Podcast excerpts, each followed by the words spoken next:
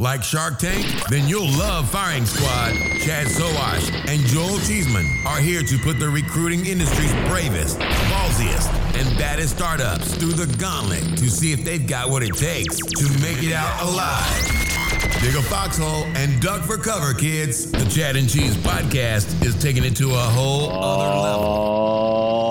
Oh, yeah. What's up, everybody? It's your webmaster's favorite podcast, aka the Chad and Cheese podcast. I'm your co host, Joel Cheeseman, joined as always, the Luigi to my Mario. Chad Yeah, Sowash is in the house, and we are happy to welcome Projjal JJ Ghatak, CEO and founder at OnLoop to the Firing Squad. JJ, welcome. Thank you for having me. all the way from Singapore. It's midnight. It's midnight in Singapore. This is what uh, JJ is doing for us. We are building bridges around the world. Uh, our first Singaporean guest, so we are excited about that for sure. So, before we get into uh, the nitty gritty of the business, let our listeners know who you are, what makes JJ tick. Yeah, so uh, you know, I, I live in Singapore with with my wife, where we both grew up in Asia. So I grew up in India, she grew up in the Philippines, but she's American, I'm Singaporean. We have a first child on the way, and and that's going to be one confused kid with with Filipino and Indian parents and a U.S. and Singapore passport. So we'll have fun with that.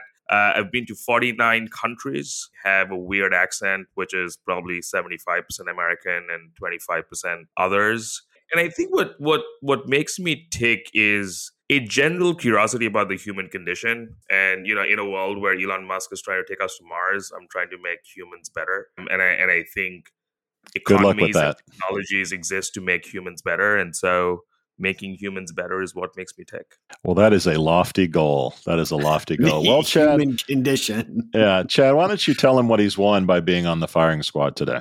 Alcohol helps the human condition. Welcome to Firing Squad, JJ. Here's what's going to happen. So, at the sound of the bell, you're going to have two minutes to pitch OnLoop. At the end of two minutes, we're going to hit you up with about 20 minutes of Q&A.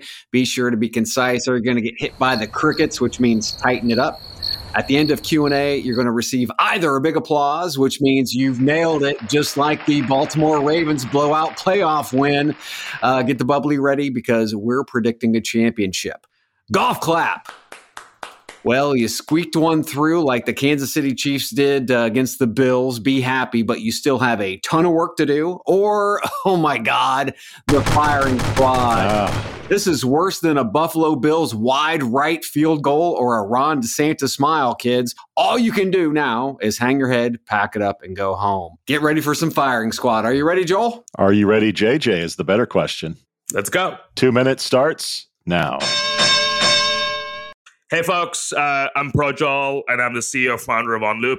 Um, OnLoop's a Gen AI company um, that is focused on increasing the effectiveness of managers globally. Um, the company was born about three years ago in 2020, right when um, the world was moving from an in office workplace to a remote workplace um, to really redefine how teams of the future are assessed and developed. Um, I spent many years at companies like Accenture and Uber, um, running very large organizations, and were increasingly frustrated by manual bureaucratic processes like performance management um, and a ton of learning tools that were, at best, never used, at worst, hated uh, by by me and my teams. Um, and through the process of the last three years, uh, we've really come up with our own proprietary framework that we call collaborative team development. Um, that's a hierarchical framework of managing each person's energy, their goals in terms of targets, projects, and skills, celebrate and improve feedback to identify superpowers and blind spots, and then finally, ongoing personalized learning based on specific goals and specific feedback. Uh, we then take the friction out of that uh, by using AI to rewrite feedback so we can take people's raw observations, rewrite that using a standard situation behavior impact framework, as well as extracting behaviors from it, um, as, well it, as well as make it much easier to take simple goals and sort of flesh them out in terms of milestones, um, etc. And then we run a habit loop through a well designed product um, and sort of formulating what we call a clarity score that takes everything that's happening around those five layers uh, and help managers take next actions um, for every team member. Um, you know, we we started with a problem, um, and we set up Your software. time is up, Uh, JJ. That's it. That's here we are. Thanks for the pitch. All right, we always start with uh, the name OnLoop. It sounds like a new Keanu Reeves movie. Uh, how'd you come up with it? You started with IO, I think. Now you have a dot .com. Tell us the story about the name. Yeah, so uh, actually, I'd come up with a company name called Curate about three and a half years ago. And so we used that when we first started.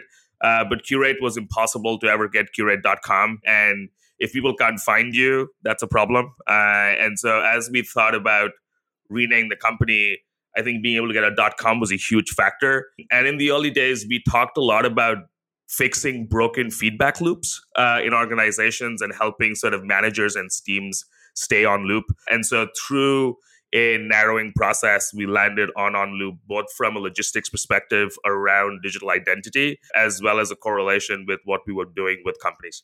Okay. So you were at Uber before OnLoop. It seems like a bit of a stretch. We usually have startups that have some recruiting experience or had a startup in recruiting before, or worked for a, an employment or work related company. How did you make the leap from Uber to OnLoop?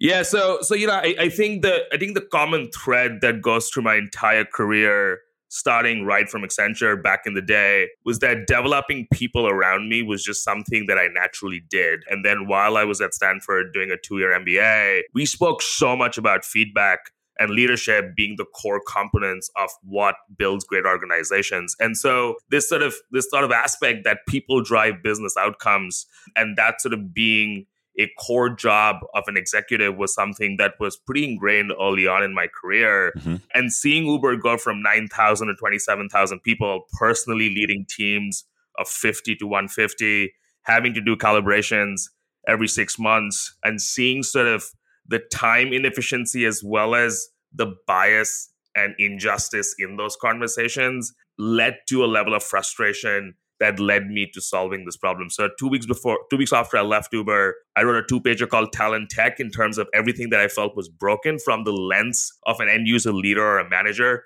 less from a functional org like HR. And I and I think we've seen this in IT happen in the last 10 years where people sort of build tools for engineers, designers, product managers directly. And unfortunately, all the tools have been built for an HR use case versus a manager or leader use case. And so, you know, I decided we need to sort of tackle all of these talent problems primarily from the lens of the manager or the leader, and then secondarily from the lens of HR which is something that we've seen happen in IT in the last 10 or 12 years. So you launched in 2020. In 2021, you raised five and a half million dollars. It looks like. What have you done with the money? When is the next round of funding? If there is going to be one, like talk about the uh, investment.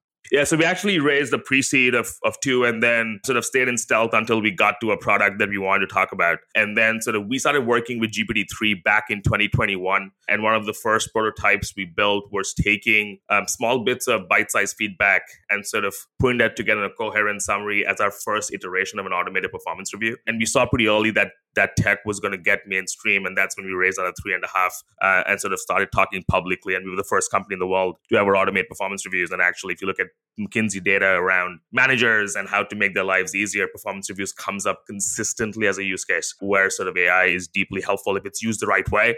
Unfortunately, it's used in the wrong way today where people just make up stuff on ChatGPT, which is not helpful. But taking sort of continual observations and stitching them together with AI in a consistent manner is actually pretty powerful. And so we sort of sort of did a waitlist launch in September 2021. Over the course of 2021 and 2022, the platform got a whole lot better. The tech got a whole lot better. Our sort of core application got a whole lot better. And we really started monetizing um, sort of at the beginning of 2023. We sort of 6x the business. We're sort of at about two to 300K in ARR today.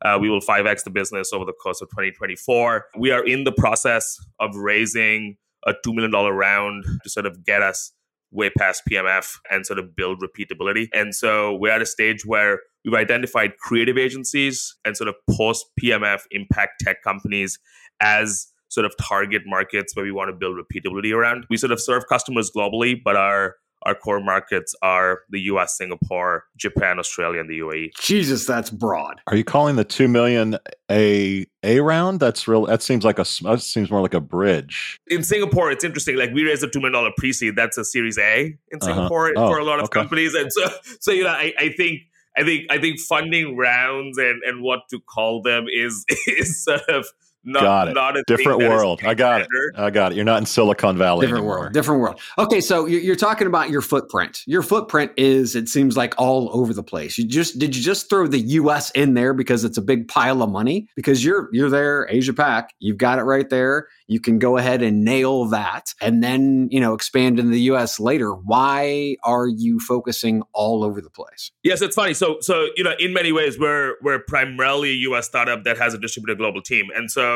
I went full time on the company in April 2020. Um, Singapore shut down on 7th April 2020, and we sort of started fundraising largely in the US in May 2020.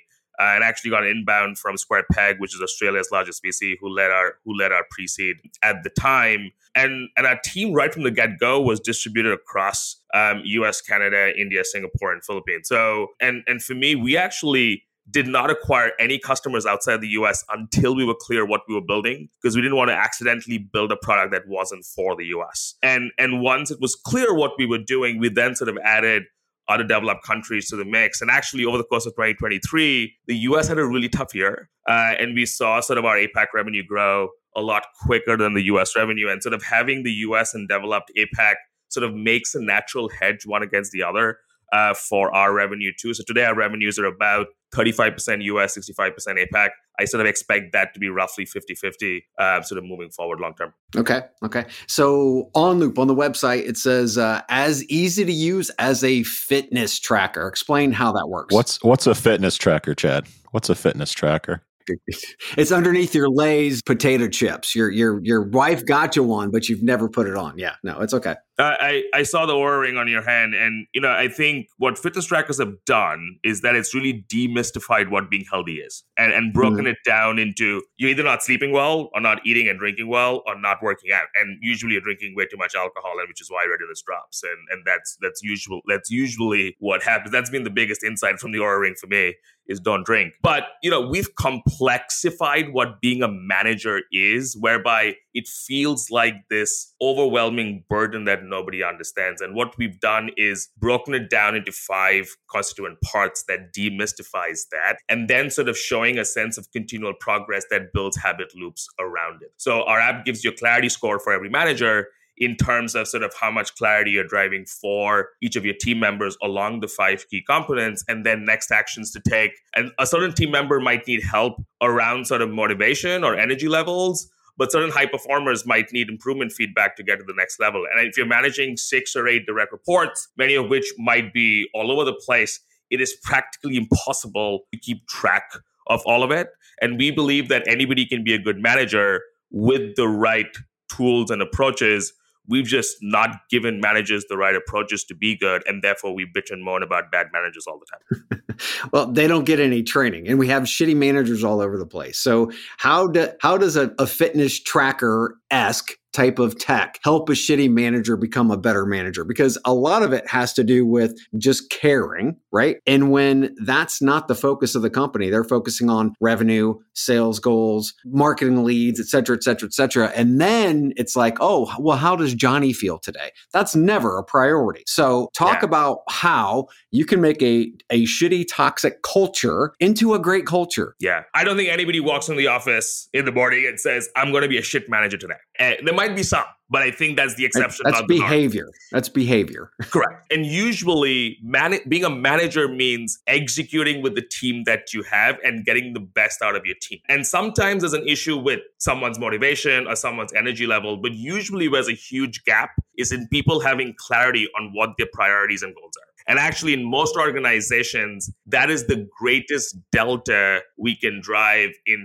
in sort of helping every manager break work down into targets, projects, and skills that each person understands and therefore knows how to prioritize. And so, in the same way that nobody who's obese wants to be obese, and they're not going to go from being obese to being Usain Bolt overnight, we Uh-huh. can give them a roadmap of micro steps to take to get better. And if they then feel a sense of progress, they will get better over time. And so, by breaking it down into what the constituent parts of being a good manager looks like and using tech to sort of drive those inputs continually, you can make a manager better one day at a time. Okay. Now, one of the things that we, we see with tech over and over and over and over is that great vision, great Yeah. vision, and kind of a, there's a little bit of over promising that happens. So on the site, it says prioritize individual well being as the foundation for thriving organization. I Mhm. totally get that. But does the system analyze pay equity, living wages, those types of things? Because those are the, the things that first prioritize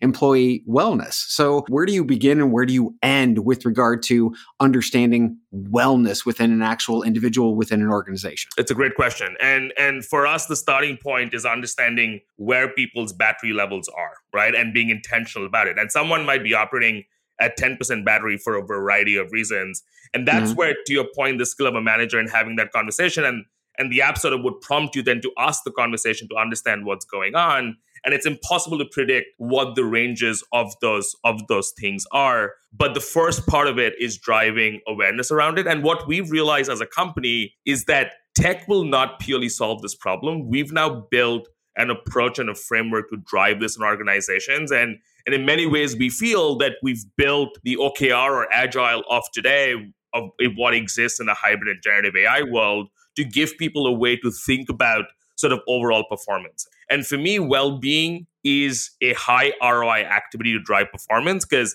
I went through clinical anxiety in 2022 as a founder, and I saw what that did to my productivity and performance as a professional.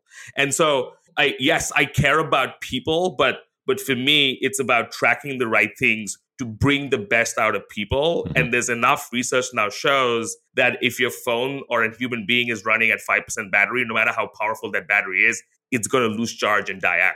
Um, and and burnout is a very specific sort of outcome that takes place, and that very much sits at the base of performance. Yeah. I want to talk about you had mentioned using AI wrong, but your thesis is basically that traditional performance management is broken. So dovetails into a question about competition. I mean, this feels like a lot of brand awareness with Lattice 15five, uh, Culture Amp just come to uh, top of mind. Talk about the competition and how are they doing it incorrectly? Yeah, Jack Altman's gone out and said there is no room for generative AI in performance management. So he's been public about it. And that's because the pain of performance management and writing reviews does not lie with HR, it writes with managers. And they're the ones who suffer in the process. And because we serve managers above all else, we are maniacally focused on driving an experience that lead to consistently positive and fair outcomes while taking the friction out. Lattice, on the other hand, is building an HRIS because his HR customer wants one system. And so, so ultimately, what you build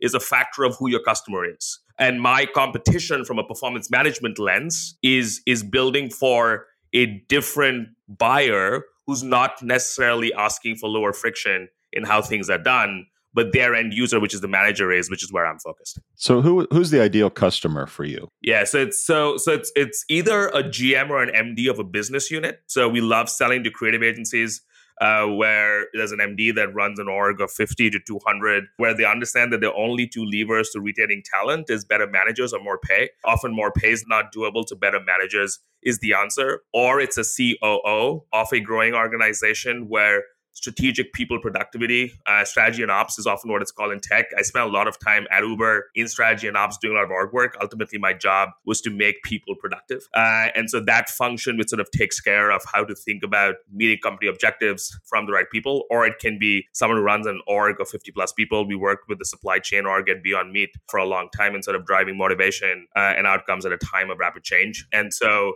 typically it's someone that themselves run an organization of 50 plus people um, they can either own a full p&l or own a department or a full company So, as someone, a uh, proud member of the generation that that said, "Rub some dirt on it and shut the hell up," uh, this feels very warm and funny, very very millennial, Gen Z. Talk about the generational divide and, and wanting this kind of feedback and how your product supports sort of a younger, upcoming generation.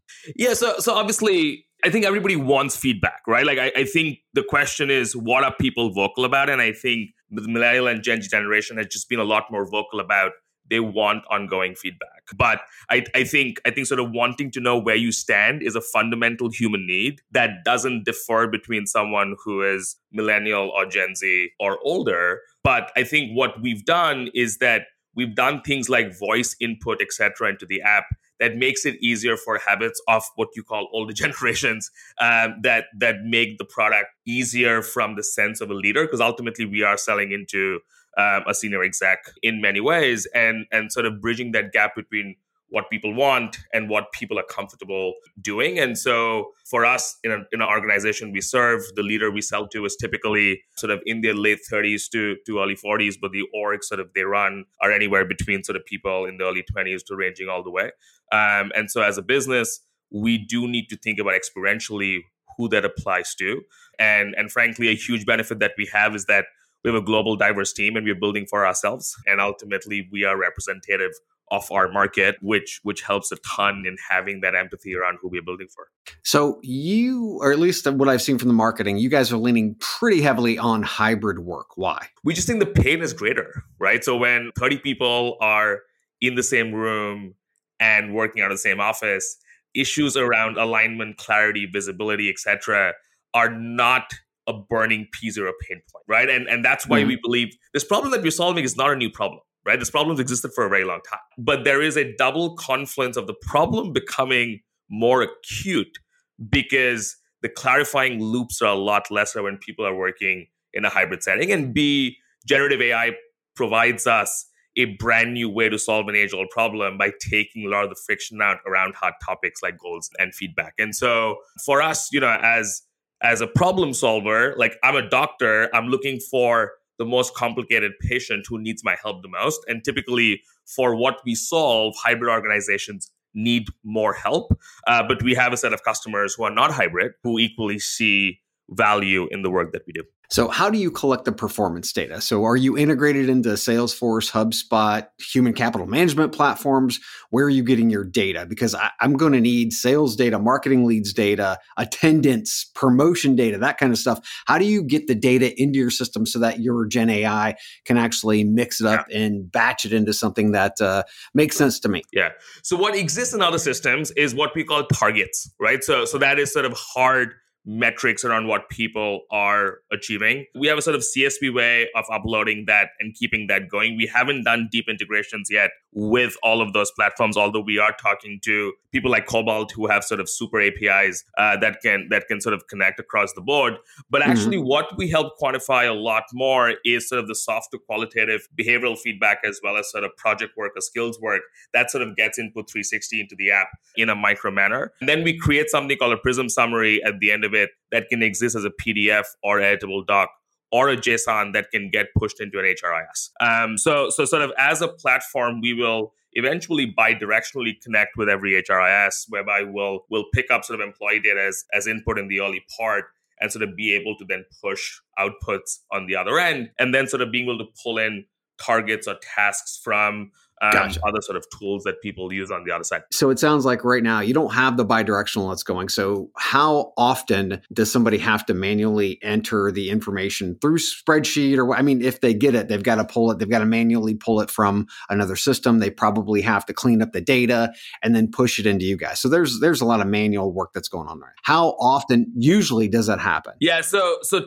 typically there's a big lift that takes place in an organization usually mm-hmm. at the start of a year or at the start of a planning cycle right so for larger organizations there's usually a planning cycle that takes place that then sort of sets kpis or targets at some cadence and, and sort mm-hmm. of uploading that at one go at onboarding is pretty straightforward and then people sort of keep that updated as they go now the kind of companies we work with often don't even have that level of robustness uh, in terms of sort of where things are kept. And so they're fine with sort of individuals also sort of keeping things updated as they go. What we care a lot more is feedback happening on an ongoing basis. And then on a quarterly basis, being able to spit out a Prism summary that combines goals celebrates and improves. But the core habit that's much more regular and important to drive is driving observations as an individual, as well as people working on a particular project to provide observations on a regular basis, which is as simple as an unstructured voice note, which we then convert to structured feedback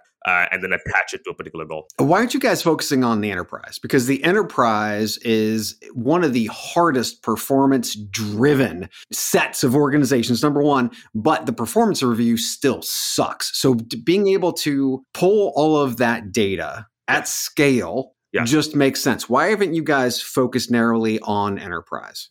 Great question. So ultimately, you build what people ask for. And so we are in the process of getting our SOC 2 certification, and we will more progressively sell to larger companies. Asana today at 440 million sells exclusively to CIOs. And that's how they build their business. Asana would not be Asana if they started selling to CIOs on day zero. And so it is, if you're trying to build a disruptive end user product that drives a change in how things are done, you first need to build a coalition among the people they're trying to help. And then eventually push that into a functional organization like HR and IT over time. So as a company, if we become phenomenally successful, we will only sell to HR and IT one day. But HR and IT tend to not be early adopters of products. They tend to be late adopters or laggards in how they buy. And therefore, typically, if you're selling to enterprise on day zero, you're not going to be disruptive and driving change. You will then do what that that that enterprise is going to ask you to do. And we are fundamentally changing how companies operate. And therefore, there's a sequential sort of process on how you go about it. Chad, I don't know about you, but this sounds crazy expensive. Uh, JJ, talk about the pricing. What can a company expect to pay for OnLoop services? Yes. So this is this is where when you don't have all the engineers in California, things are a whole lot cheaper. So we sort of start at five hundred dollars a month, and that sort of covers organizations of up to fifty, and then we scale based on organizational size. Our typical sort of sweet spot today uh, is serving orgs between sort of hundred and 400 people and that's an org it may not it may be a larger company but the org that we serve and that sort of works out to about $1500 $2000 a month so it works out to be an 18k to a 25 or 30k contract annually which is not which is actually fairly reasonable based on what i've seen people buy at what prices in larger companies All right, JJ, that is the bell. It's time to face the firing squad. Are you ready, my friend? i am ready All right, Chad, get him. All right, JJ, I got to say, so performance management is broken. Uh, You are 100% right, but it hasn't been fixed thus far. And you got to ask yourself why, right? You got to ask yourself why. But it's broken. Totally get it. So I understand where you're going because I've been in management leadership positions since I've been in, in my early 20s. And do you know what sucks about that position? Performance review. Not just people. I mean, people suck. Don't get me wrong. Uh, but performance review. So using Gen AI to spit out summaries, bullets, or whatever format the user wants to refresh refresh their memory on their employees' wins, losses, and overall performance is unique and wonderful. I mean, it's it's like a breath of fresh air, my friend. If you're integrated into the systems that have the performance data, that's the big key, right? You're Yeah. not quite there yet. There's still some work to get there. I believe you're leaning way too hard on hybrid because in all of those companies, uh, I was even in the US military. We had to do those and they sucked, right? so there's a lot of, I think, uh, from what I'm listening to you here, whether it's your TAM, it's your go to market, it's your customer profiles, all of it, it feels like you're still litmus testing, right? Mm. And I and I get that, but my friend, you've been in this long enough. My advice is you pick a target, you hit that target over and over and over until you hit that 2 million, 5 million, 6 million, then you sell this. Discipline, my friend. That's one of the things that right now you are missing. Litmus, litmus test time is over. This is this bitch is ready to run. You're not running yet, so therefore, going to give you a golf clap. I think you're there. I just want to see the discipline and see you just kill it, man. All right, JJ, not not too shabby, uh, but it's my turn, my friend. So uh, so buckle up. Uh, I'm going to start with the jockey on this one. I was telling Chad before he got on the call. I said this dude is a baller. Like, look at his LinkedIn profile. You know his advisory roles, his role at Uber. Like the jockey has got it going on, and, and even your co-founder Man as well. crush. Yeah, we Man crush alert. Man crush. we didn't talk much about uh, the co-founder, but she's she's stellar too. So, uh, like the the the jockeys at this company, I think are, from what I can tell, really really solid. And I think you're the second Uber employee that we've talked to on a startup, and so that like whatever's whatever's in the water at Uber uh, in terms of people that have gone on to start companies is is pretty solid. So as, as, as I move on to that into the company itself, look. I think this is where companies are moving and this is where the world is moving. I, think from a generational standpoint, younger people want that constant contact. They want that feedback loop. They want it all the time. And if you don't do that as a company, you're going to fall behind. Like there's just no way around it. I think from Chad's point, managers want the same thing. They want an automated way to keep hand, you know hands on their team, what's going on, check the pulse on a regular basis. I think that's all where the world is going. And although there there is competition, I think you guys are going to have a place in that uh, on that field, no question about it. For me, I also think from a recruiting standpoint, people are kind of tired of of being on the gerbil wheel, hamster wheel of let's post another job. That was the same job we posted six months ago. Let's like get people back in the whole system of hiring and and interviewing and like just people are kind of tired of just being on that hamster wheel for eternity. They're looking at ways to upskill their people. They're looking at ways to make them feel better at work, at, at helping them become better, either human beings or employees. So, from all those counts, from me, like, uh, you know, in raising money, I think the money's going to come. I think, you know, when when the news story crosses our desk that you guys have raised 20, 25 million dollars, it's not going to surprise me whatsoever. Uh, I think you'll be an acquisition target for sure for a lot of ATSs and other platforms out out there. So for me, like uh, this is a no brainer. Uh, it is a big applause, big applause from me. So JJ, big applause from me. Golf clap from Chad. So you know, take that for what it's worth. But you come out of the firing squad with your dignity intact and uh, your face is not bloodied or scarred. So how do you feel? That was great. I had a great time. Thank you you were not brutal at all. Oh, you're welcome. We we aim to please. we aim to please. All right, JJ, for our listeners that want to know more about you, where would you send them? Yeah, LinkedIn's probably the best. Uh, and so, you know, search for OnLoop or or JJ Ghatak and you'll find me. I read every message that comes through on LinkedIn. I may not reply to everyone, but I do read it. Even the spam. All right. That is JJ Ghatak from OnLoop. Keanu Reeves' next new movie coming out this summer at onloop.com. Chad, another one in the can. We out. We out. This has been the Firing Squad. Be sure to subscribe to the Chad and Cheese podcast so you don't miss an episode. And if you're a startup who wants to face the Firing Squad, contact the boys at chadcheese.com today. That's www.chadcheese.com.